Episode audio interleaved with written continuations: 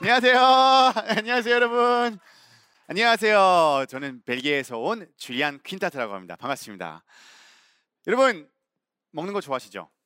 아, 제가 한국 살면서 먹는 거 싫어하는 사람 본 적 없는 것 같아요. 저도 음식 엄청 좋아하거든요. 특히 맛있는 음식 사진 보면 침 막 꼬이고 그러지 않으세요? 여러분, 우리 함께 한번 침 꼬여볼까요? 이 음식 사진들 어떻게 생각하세요? 아, 정말 맛있어 보이지 않나요? 피자, 치킨, 오레오, 계란, 버거, 스시, 감자탕. 여러분들은 몇 명 저 배설이 여기까지 들은 것 같아요. 아 그런데 제가 여러분들한테 고백할 게 하나 있어요. 여기 다 제가 되게 좋아하는 음식들인데 저는 채식주의자입니다. 그러니까 여러분들 방금 본 요리들이 다 비건 음식들입니다.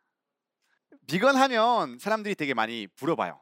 비건들이 어떤 음식 좋아해요? 아주 간단합니다. 비건들은 맛있는 음식을 좋아해요. 네. 비건하면 샐러드나 막 토끼 먹는 음식 떠오르시겠지만 이 사진 속 음식들은 흔히 생각하는 비건 음식들과 좀 거리가 멀죠? 요새 비건 음식들이 정말 다양해졌고 엄청 맛있어졌어요. 네? 아, 아 제가 채식주의자라서 저를 좀 못 믿겠다고요? 그러면 저 말고 독일에서 온 다니엘 린드만 형 어떠세요? 제가 얼마 전에 형을 데리고 비건 레스토랑, 레스토랑으로 갔어요. 독일 사람이라서 당연히 한 번쯤 비건 식당 가봤을 거라고 생각을 했는데 어, 처음이었대요. 자, 지금 먹기 전 표정 한번 먼저 보여드릴게요. 그리고 먹고 나서 한번 온도 차이 볼까요? 다 한 번 더. 네. 형이 정확히 뭐라고 말했냐면 미쳤다라고 두 번 말했어요. 이제 저를 조금 믿으시겠어요? 아 그런데 ESG 특집에서 초대했는데 먹는 얘기를 왜 이렇게 하느냐? 먹는 거랑 환경이랑 무슨 상관이 있는가? 아, 네 맞아요. 저도 사실 이 연관성에 대해서 잘 몰랐고 처음부터 채식주의자도 아니었고 저 고기 엄청 좋아했어요. 어, 그런데 한국 처음 왔을 때 조금 당황스러웠어요. 유럽에서 우리가 아시아 사람들이 굉장히 채소를 많이 먹는다고 생각을 하거든요. 그런데 한국 오니까 와 한국 사람들이 정말 고기와 막 해산물, 어류 사랑하죠. 치킨 바비큐에 막 한우회 아, 유튜브 한번 들어보세요. 맨날 고기 구워 먹고 막 어, 치킨 먹고 소세지 먹고 막 이러지 않아요? 한국 사람들이 정말 고기에 진심이죠. 네. 한국에서는 고기 마치 축제 같은 존재예요. 힘든 일 있을 때 고기 사줄게. 아, 특히 소고기. 우리 부모님은 친환경 가게 운영하셨어요. 아, 그래서 그런지 제가 어릴 때부터 좀 다른 사람보다 환경에 대한 관심 조금 더 많았던 것 같아요. 비정상회담 통해서 인지도도 조금 쌓였고 그리고 저에게 좀 목소리가 생겼는데 환경 얘기를 좀 하고 싶어졌어요. 아, 그러다 보니까 제가 이제 유럽연합하고도 캠페인 한번 하게 되었는데 그때 제가 뭐 텀블러 쓰세요, 물이 배출 잘하세요, 자전거 타세요, 보일러 1도 내리시고 뭐 이런 얘기를 했었죠. 아, 그런데 여러분들도 환경에 대한 생각을 하면 우리의 실천 생각하면 가끔씩 무슨 차이 있을까라고 생각하지 않으세요? 우리의 실천 너무 작아 보이고 저는 그랬어요. 그러다 보면 약간 우리 실천 아무것도 아닌 것 같은 생각이 들 때가 있어요. 그러면 기후 변화로 인한 슬픔이 오게 되는데 그게 기후 우울증이라고 해요. 아마도 여러분 중에서도 어, 환경 생각하는 사람이라면 어, 그런 기후 우울증 조금씩이라도 느끼지 않았을까 생각합니다. 어, 제가 그 기후 우울증에 걸리게 되었어요. 그런 계기가 딱 하나 있었는데 어느 날 제가 패션쇼 보러 갔었거든요. 끝나고 나서 이제 주차장으로 갔는데 주차장 안에서 배기물과 쓰레기 버리는 공간이 있었어요. 근데 방금 제가 쇼 봤던 쇼 봤던 쓰레기들이 벌써 버리고 있는 거예요. 근데 양이 막 엄청난 거예요. 산같이 막 이렇게 많았었어요. 그때 진짜 와 크게 와닿았어요. 내가 텀블러를 들고 다녀봤자 뭘 차이 있겠냐. 계속 생각이 나면서 나의 실전 너무 작아 보이고 힘이 빠지게 되었어요. 기울증도 걸렸고 그때도 일도 너무 많아가지고 약간 번아웃 된 상태였어요. 어, 그러다 보니까 한참 동안 제가 조금 조용해졌습니다. 그런데 어느 날 친구 추천으로 한 다큐 보게 되는데 그 다큐는 바로 게임 체인저스였습니다. 여러분 다큐한테 한방 맞아보신 적 있으신가요? 저는 이 다큐 보면서 제대로 맞은 것 같았습니다. 이 다큐 속에 나오는 인물들은 엄청난 운동 선수들이에요. 보디빌더, 올림픽 나가는 막 역도 선수, 미식 축구 선수, 막 MMA 선수 등 나오는데 그 선수들의 식단이 채식이라고 듣고 엄청 놀랐습니다. 아니 제가 운동하는 형들이 맨날 저한테 주냐 근육 키우려면 어 닭가슴살 먹어야지. 계란 흰자. 그리고 아, 소고기 먹어야지. 아 알지? 아, 단백질 단백질 먹어야지. 지겹도록 얘기했는데 이 다큐 나오는 사람들은 채소만 먹고 힘이 이렇게 좋다고? 뭐지? 혼란스러웠어요. 거기 나온 분 중에 어, 되게 재미있는 분 한 명 나와요. 남자 강, 제일 강한 어, 남자 대회에 여러 기록 세운 사람인데 한번 사진 볼까요? 사진만 봐도 힘이 막 느껴지시죠? 어마어마하죠. 근데 이 사람도 채식하고 있는데 사람들이 자꾸 이 질문을 한대요. 너 어떻게 고기 안 먹고 황소처럼 힘이 셀 수가 있냐? 근데 이분의 대답이 너무 재밌었어요. 황소가 고기 먹는 거 본 적 있냐고. 빠! 한대 맞았어요. 그러네. 생각을 해보니까 우리가 흔히 생각하는 가장 세고 큰 동물들은 뭐 코끼리, 뭐 코뿔소, 골리라, 뼈도 튼튼하고 힘이 센데 고기 먹지 않잖아요. 채소만 먹잖아요. 아, 이 다큐를 보고 제가 알고 있었던 사실에 대해서 조금씩 이문하기 시작했습니다. 고기 생각보다 몸에 좋지 않다고? 어? 브로콜리에도 단백질 있고 빵에도 단백질 있다고? 에이 말이 안 돼. 그런데 제가 누군가의 말 쉽게 믿는 스타일 아니어서 의심부터 했어요. 그런데 아무리 알아봐도 그게 맞는 것 같아요. 빰! 한 대 더 맞았어요. KO. 팍! 오케이. 채소만 먹어도 충분히 건강할 수 있다고 치자. 그러면 내가 혹시 고기에 대해서 알고 있는 것들도 좀 틀린 것도 있을까? 여러분 제가 알아보기 시작하니까 정말 놀랐어요. 거의 모든 환경 문제의 상위권이나 제일 큰 원인 중에 하나가 축산업이 숨어져 있더라고요. 우리 세계 고기 섭취량 계속 늘고 있어요. 한국 고기 섭취량은 20년 만에 거의 두 배 되었고 중국 섭취량도 엄청나게 커지고 있습니다. 그로 인한 환경 문제도 어마어마하죠. 일단 삼림 벌채, 특히 아마존. 아마존 산림 벌채의 80% 이상은 소가 이 소들에게 사료 키우기 위하다고 합니다. 제가 얼마 전에 환경 다큐 찍으면서 다양한 학자들하고 이제 많은 얘기했는데 최소 온실가스 배출의 20, 30%가 축산업으로 인하다고 합니다. 슈퍼박테리아 다들 들어보셨죠? 항생제를 줄여야 하는데 미국 같은 경우는 항생제의 80%가 축산업으로 쓰인다고 해요. 어, 열악한 환경에 있는 가축들 병 자주 생겨서 먹였더니 어, 빨리 선장하는 게 뭐예요? 그래서 요새 그 목적으로도 많이 쓰이고 있다고 해요. 한국도 항생제 많이 쓰고 있어요. 마지막으로 물오염. 네, 맑은 물 흐르는 강에서 3분의 아, 2물 속에서 항생제가 발견했어요. 아까 뭐 엄청난 항생제 쓰인다고 하니까 놀랍지 않죠. 아, 찾다 보니까 제 정말 배신당한 느낌이더라고요.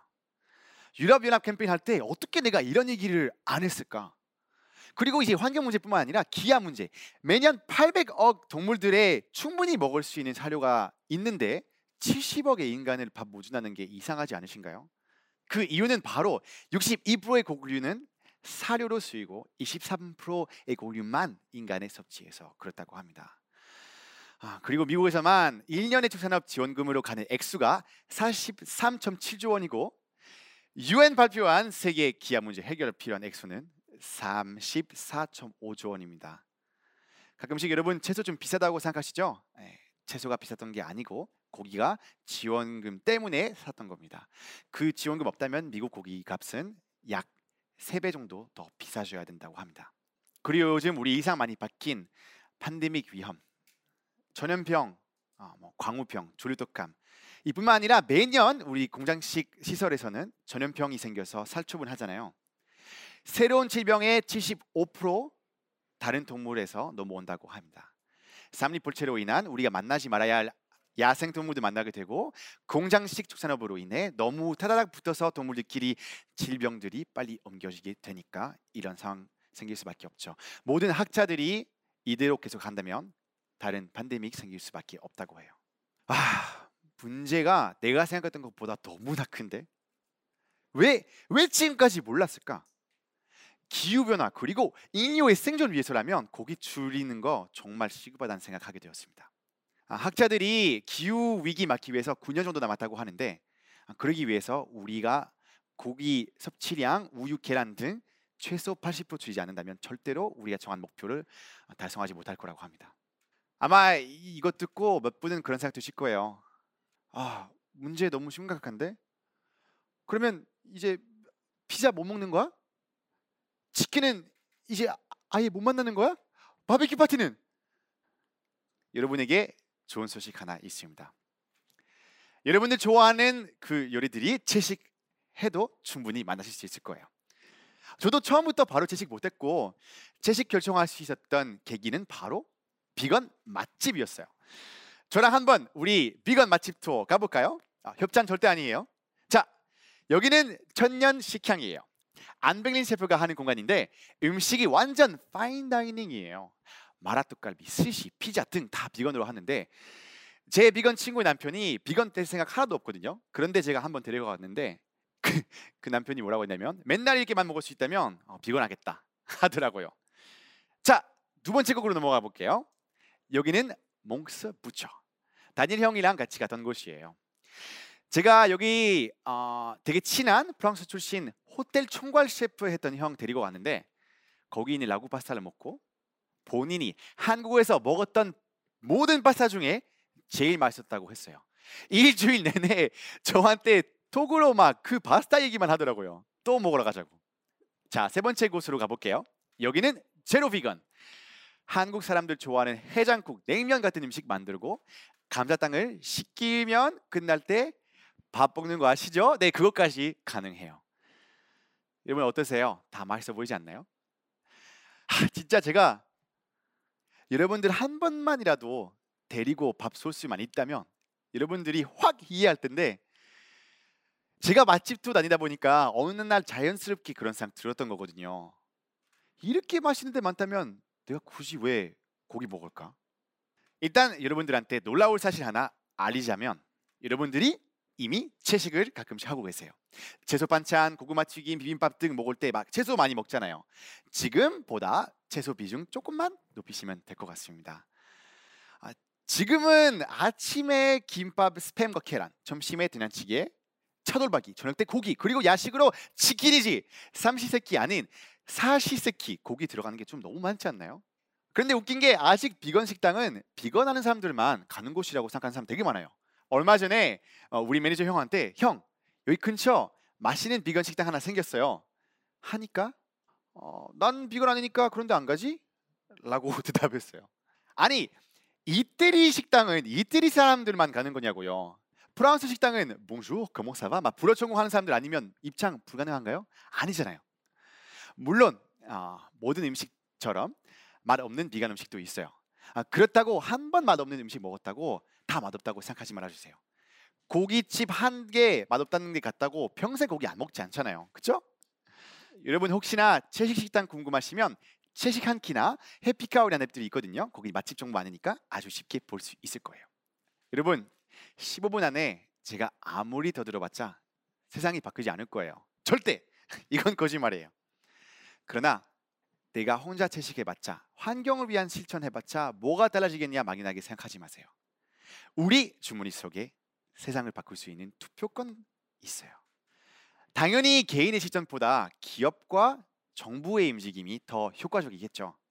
그런데 얼마 전에 최대 농락업 대기업인 단원에서 식물성 밀크로 전환 많이 할 거라고 발표했고 유럽, 미국 있는 버거킹과 맥도날드에서 식물성 고기로 만든 버거가 출시했고 한국에서도 롯데리아에 가시면 아, 만나볼 수 있을 거예요. 갑자기 기업들이 환경을 위한 움직임이 자발적으로 했을까요? 아니면 그런 소비를 원하는 사람들의 목소리 커졌던 걸까요? 후자죠. 전 이런 결과들 보고 희망을 가지고 기후 우울증이 많이 치료됐어요. 세상이 변할 때 그 변화는 우리의 목소리와 우리의 소비로 얻어왔습니다. 잊지 마세요. 우리에게 그런 힘이 있습니다. 맛있는 거 먹으면서 건강해지고 환경도 좋아지고 그리고 세상 바뀔 수 있는 힘까지 있다고 하니까 이렇게 사소했던 우리 밥 먹는 행위가 갑자기 막 달라 보이지 않아요? 저는 매일 밥 먹으면서 환경을 위한 운동이다 생각하고 힘을 얻게 돼요. 저도 고기 좋아했었기 때문에 바로 완전한 채식하는 거 쉽지 않을 수 있다고 누구보다 잘 알아요. 저는 작년까지만 해도 난 비건 좋대 못해. 어, 좋대 못해. 얘기했던 걸요. 그런데 조금씩 조금씩 제가 좋아하는 요리 한두 개 더 발견하게 되니까 이렇게까지 되었어요. 그러니까 제가 여러분들에게 작은 제안 하나 해드리고 싶어요.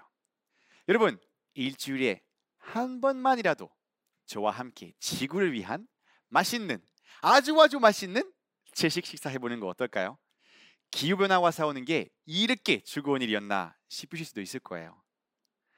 여러분 우리 다 함께 최소 한 끼, 최소 한 끼 하기로 해요. 우리 한번 같이 외쳐볼까요? 최소 한 끼, 최소 한 끼. 감사합니다.